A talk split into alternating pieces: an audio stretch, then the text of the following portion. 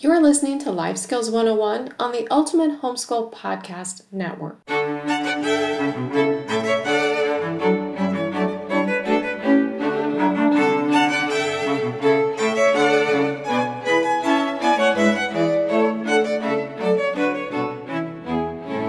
Welcome to Life Skills 101, a production of the Ultimate Homeschool Podcast Network and True North Homeschool Academy. Your host, Lisa Nehring, has homeschooled her five kids for the last 29 years. She has a master's degree in human brain development and a master's in marriage and family therapy. She is currently the owner of True North, offering everything from Hebrew classes to chemistry. She and her husband, Dr. David Nehring, are passionately committed to equipping fellow homeschoolers and Christians with the tools and resources necessary to navigate a complex world in need of a savior. Now, Without further ado, your host. Well, hey, everybody, this is Lisa from True North Homeschool Academy, and I am back with another podcast to talk to you about education and how to raise your kids. so, today we are going to be talking about elementary school, and some of you might have heard part of this. Um, we're going to do a little brief, um, you know, couple parts to this, but you might have heard part of it at some of the conventions or conferences that I've done, but I'm going to pull it all together for you here. So, as you're homeschooling elementary school, um, it uh, to me, honestly, elementary school is one of the most fun times to homeschool your kids. It's such a great um, time to be part of their education because the world is so new to them, and everything that they experience is like a whole new thing. Um, so, I just want you to keep in mind that though, as you're educating your kids, because um, you might feel frustrated that they're not getting the lesson fast enough, or they just might seem a little slow. But you have to realize that a lot of times their experience it's the first time that they've encountered this thing so when you start homeschooling your kids most often if you're starting in elementary school they start out illiterate which is kind of an interesting thing to think about because there's such a huge gap between being an illiterate person and being a literate person. And so your kid is going through this huge, huge learning curve as they gain literacy. And I want to talk for a minute about what a learning curve is. I did a whole YouTube um, session on what a learning curve is because I think it's a really important educational tool and it's something to keep in mind as we're as we're teaching others and teaching ourselves. So a learning curve is just very simply the person's rate of progress in gaining experience or a new skill. And a lot of times it feels like we're doing a lot of starts and stops, like we're just like, we're not getting it. And all of a sudden we get it and then we forget it and then we learn it a little bit. But usually it just does a nice little curve. But I want you to think about some of the things that are involved in a learning curve.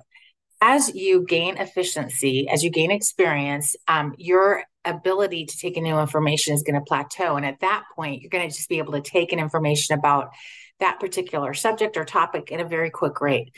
So, as you gain experience with anything, the quality of how you learn it goes up, the speed in which you learn it increases, you more efficiently learn it. In other words, it doesn't take you so much time, and the cost of learning it goes down. And by cost, I mean time, effort, or money. So, think about that as we're educating our kids. Um, I like to tell this story. My kids were in Shakespeare camp for years and years, and what it was a full a full Shakespeare play that they did every summer. And about a month before the Shakespeare play camp started, they would get the Dover edition of the Shakespeare play. And again, it was a full length play. So their job was they had their parts underlined, and their job was to memorize their part before they came to play practice. And play practice consisted of six days of six hours of practice before the presentation, which was done in a park. So it was literally Shakespeare in a park. And again, it was a two hour play. So when they first got the Dover edition book, they they would read it and they were like, I don't get my part. I don't know what they're talking about. I don't understand what this play is. It's like in a different language. And in fact, it was because Elizabethan language is is a little bit different than modern day English. And so they had to get familiar with um, the language and the context and the characters and the plot and the theme and all the things. And so when they first picked it up, it literally seemed like a second language. Um, by the fourth or fifth time, they were like, "Oh, okay, I kind of get my part. Like this is, I can, I kind of get it." And by the tenth time, they were memorizing huge chunks. They were getting into it. They were seeing the brilliance of Shakespeare. They were making jokes in our house with the language and the, the phrases and everything. And by the time they hit that um, Shakespeare camp, the first day of camp, they not only had their part memorized, but everybody else's part memorized too. They understood the play, and now they were just ready for blocking and practicing together as a team. And I, I think that's a great illustration of a learning curve because a lot of times when your kid's learning something new, like how to read, it is literally a foreign language. Symbols are different. Like, how does the sound be represented by some circles and, and lines on a page and all that kind of thing? So, keep that in mind as you're educating your kids. Sometimes that learning curve can be pretty steep and it just seems like they're never going to get it. And other times people just walk into it and they're like, easy peasy, I get this. And, and it all has to do with their age, the presentation, their learning styles, what's going on in the rest of the world at that time. I mean, there's so many variables that go into how we acquire information, but having that that tool, uh, the learning curve tool in your toolbox is a great one to have as a home educator. I want to talk to you really briefly about what your role is, your parental role as you're educating your kids as a homeschooler, and even if you're not. So, your parental role is really to in- introduce your kids to the world. And that is such an exciting thing to do because you have so much life experience and you have read so many books and you've gone so many places. And to be able to introduce your kids to things that are important to you, that are exciting to you, is just so much fun. And then also, you get to dive deep into things that are exciting to your kids. And that's really super fun too. Um, and then you can just take rabbit trails. Anyway, it's just a lot of fun. the other part of your role, though, is to keep them safe physically, mentally, socially, and spiritually. Your kids don't have the discernment to know when they're walking into a murky situation. You have time on the ground. You've been on this planet longer than they have. You understand that there are some things that your kids are just too young to get. And we all know that Corrie ten Boom story um, about her wanting to ask her dad about sexuality, I believe it was. And her dad said, You're just not ready to open that suitcase. And I'm probably totally bungling that. But your kids aren't ready for everything at a really young age. And so it's your job. Um, you're you have a parental role that's a God-given role um, to protect your kids physically, mentally, socially, and spiritually. And some kids need more protection than others in certain areas. So you really need to have discernment, get to know your kids. What are they capable of? Do they have a natural gift of discernment? Are they just so trusting of everybody and everything? It's your job to really discern that and help your kids navigate the world in a safe way and to and to help them realize that it is a safe amazing wonderful world as long as they do certain things and keep certain boundaries in place another part of your role as a parent is to ensure a strong start academically and no matter what you what educational model you choose if you have your kids go to a public school or a private school or homeschool it is ultimately your job to understand where your kids are at academically. And we've worked with families who've had their kids in private school for 10 12 years and their kids have made a's the entire time. And then they take a standardized test and all of a sudden they realize that their kid never went past third grade of math or they really are a functional illiterate. And so, really, ultimately, parents, it is your job to understand where your kids are at academically, make sure that the grades match up with what you think is happening with them academically, and to take the steps to remediate them if they need it, or help them grab more challenge if they're ready for it. So, ultimately, regardless of what educational model and system you use, parents, that's part of your role. Um, we have a great diagnostic tool at True North Homeschool Academy called the Performance Series Test. I like it a lot because it actually tests the kids on their individual and grade level ability. So it's a great tool to just see do we just need to tweak the curriculum? Are they really a couple years behind their peers? And this whole idea that your kid is never behind, I just want to debunk that for a minute because if you have a special needs or a doubly gifted kid, and you're a parent and you understand education, you might have this knowledge. You just know because you know your kids, you know the system, that they are in fact behind. And that can actually be a very scary feeling as a parent. Now, if you think that your kid is behind and they're not going to get caught up and they're not going to be up to speed when they need to go on to higher academics or launch as an adult, then again, it's your job to help them figure out how to get remediation or get more challenge. Um, but it's your job to help your kids navigate those waters. And being behind, okay, like it's it's standards that we've put in place, but that's because there's developmental standards that are congruent and consistent across child development. And so it's just not made up stuff. Um, it has to do with what can your kid do? And again our goal as parents is to launch our kids successfully as adults so that they're safe they can stand on both of their feet and not get blown down by the many voices that are speaking into them. And part of our job in doing that is to really assess and evaluate clearly consistently and with kindness are our kids on track? And some kids have more natural ability than others. Some kids have a have a better work ethic than others. There, again there's so many variables but understanding what those standards are and understanding if your kids are meeting those standards or not is going to be helpful to you as a parent especially as you're educating them but just in general as a parent whose role is to make sure that your kid is ready for the next thing so if you feel like your kid is behind, get a great diagnostic assessment. That's just a tool. It doesn't pigeonhole your kid. It doesn't mean that they're less than or better than or anything like that. It just means you're gathering information about your kiddo to help them do the next thing well, as well as possible. Okay, so um, I, I like the diagnostic tools when needed because I think they're really helpful. Um, and again, if you're if you feel like your kid is behind, or they they lost some years, or they had a medical issue, or you moved, or so many things come at us, and we might um, take a hit academically, but your kid is not so far behind that there's not the possibility to catch up. And if you're not sure how to do some of that remediation, um, reach out to us at True North Homeschool Academy. We have academic coaches and advisors, and we love to help you guys really make the most of your time so that you can enjoy homeschooling and get your kiddo to the next step.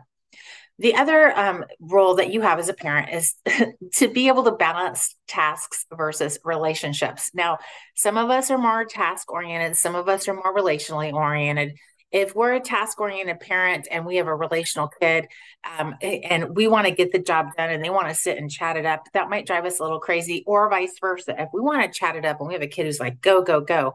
So you want to be aware of what's your natural inclination? Is it to task or relationship? And what are your kids and your spouse and all that kind of thing? It's just part of understanding how you're all going to work together in a family. But one of the ways to make it easier, uh, well, let me just back up for a minute. So, as parents, we're always in this um, in this push pull between tasks and relationships because we are supposed to be the relationship person in our kids' life. We're supposed to be telling them how to interact with the world and interact with their siblings and each other. So we're teaching them a lot of tasks regarding relationships. But we also have to get the tasks done as parents. We have to get our kids dressed and feed everybody and make sure the dog barf is cleaned up off the floor and all those practical things that are task related. Um, and now so many more of us are working while we homeschool. So we have that additional task and the relationships related to that. And it can be just a very complex thing to manage. I want to give you a tip about how to make that balance easier. And that is to remove the low level decisions in your life. So, really, we all start with a basket of decisions that we get to make every day. And as we take out decisions, we empty that basket. And so, we can by 10 a.m., if we've made 400 decisions already, because we have five kids and dogs and animals and all the things, we might run out of decisions to make for the day. And then all of a sudden we have decision fatigue. We're just done for the day. So if you can make those low level decisions automatic, then you don't have to think about them every day. Okay, here's a couple of examples. When are you going to start school? Well, for many years, we started at 9 a.m., and I didn't really care when the kids got up, but they just had to have their chores and breakfast done by the time we started our morning meeting at 9 a.m they got to make those other decisions on their own. Some kids got up early and did some reading and other things on their own. Other kids got up at 10 of, ran around quickly, and were sitting down by 9 a.m. The other thing, have really simple lunches, really simple dinners. Um, divide the chores up. Teach your kids how to do the chores really well, so you're not continually training in chores and and all that kind of thing. So there's a lot of low level decisions. You can just um, outsource to like we're going to just do it this way and then you don't have to make those decisions every single day. I think we all know the story of steve jobs how he wore the same clothes every single day the same colors the same cut and style. He just had like 10 of the same. And then he ate the same thing for lunch every day. And a lot of people who are really high performers they make those decisions they're just done and then they don't have to use up their decisions throughout the day on those low level decisions. They're already done. So that might just be a helpful way to you understand how to balance that task and relationship. The other thing is just to establish routines and habits for your family. we always had like a morning cleaning thing where we would just sweep, feed the dogs, all the kind of things, put the dishes up, uh, away, um, and that kind of thing because we all ate at home and there was a lot of meals and a lot of food prep and a lot of food cleanup. And so we just had certain routines throughout the day where we try to pick up as much as possible. And you can do the same for clothes. Your kids don't need a zillion clothes. I mean, they, you know, have clothes for play, have clothes for church and special occasions, but they don't need 400 t-shirts um, and that kind of thing. So just take some of that off your plate. It makes everything else easier. All right. The other part of a parent's role is this, and that is for you to lay a firm foundation for your kids. And I want you to think about it this way you are not just raising kids, you're not just raising adults. You are raising eternal beings who will live forever. And so you have this beautiful and sacred work of laying a firm foundation for them. And that can be a daunting task, and you might not feel up to it, but you have God's grace on your side and you have the Holy Spirit on your team. So if you feel like it's heavy work, just just seek out the Lord and ask him what you're supposed to do and how to get it done. He's faithful to answer. Um, and look, homeschooling, I just want to be clear, homeschooling is not going to save every, anybody, but your job is to be faithful and let God t- take care of the outcomes. So um, I just want to take that burden off of you. If you feel like you're homeschooling and it's gonna it's gonna make everything great in the world, it might make some things great and it might not. I mean, there's no guarantees, but again, your job is to be faithful and do what you're called to do and then let god take out care of the outcomes. That's a higher pay grade than you than you work at. Um, but i do want you to really consider the fact that you are raising eternal beings and what does that entail? Um, hopefully in your life it entails reading the scripture and helping them understand that we are in the presence of a holy god as we walk this earth and that he has a calling on all of our lives um, and that the Bible is God's word to us, and that we also get to communicate to Him through prayer. So I hope that you do those two things in your home with your kids. Um, you are really laying a firm foundation as you do those things. So I hope this little bit has been helpful. Um, I'll be back to talk about more things related to homeschooling as we go, and I look forward to talking to you then. Thanks.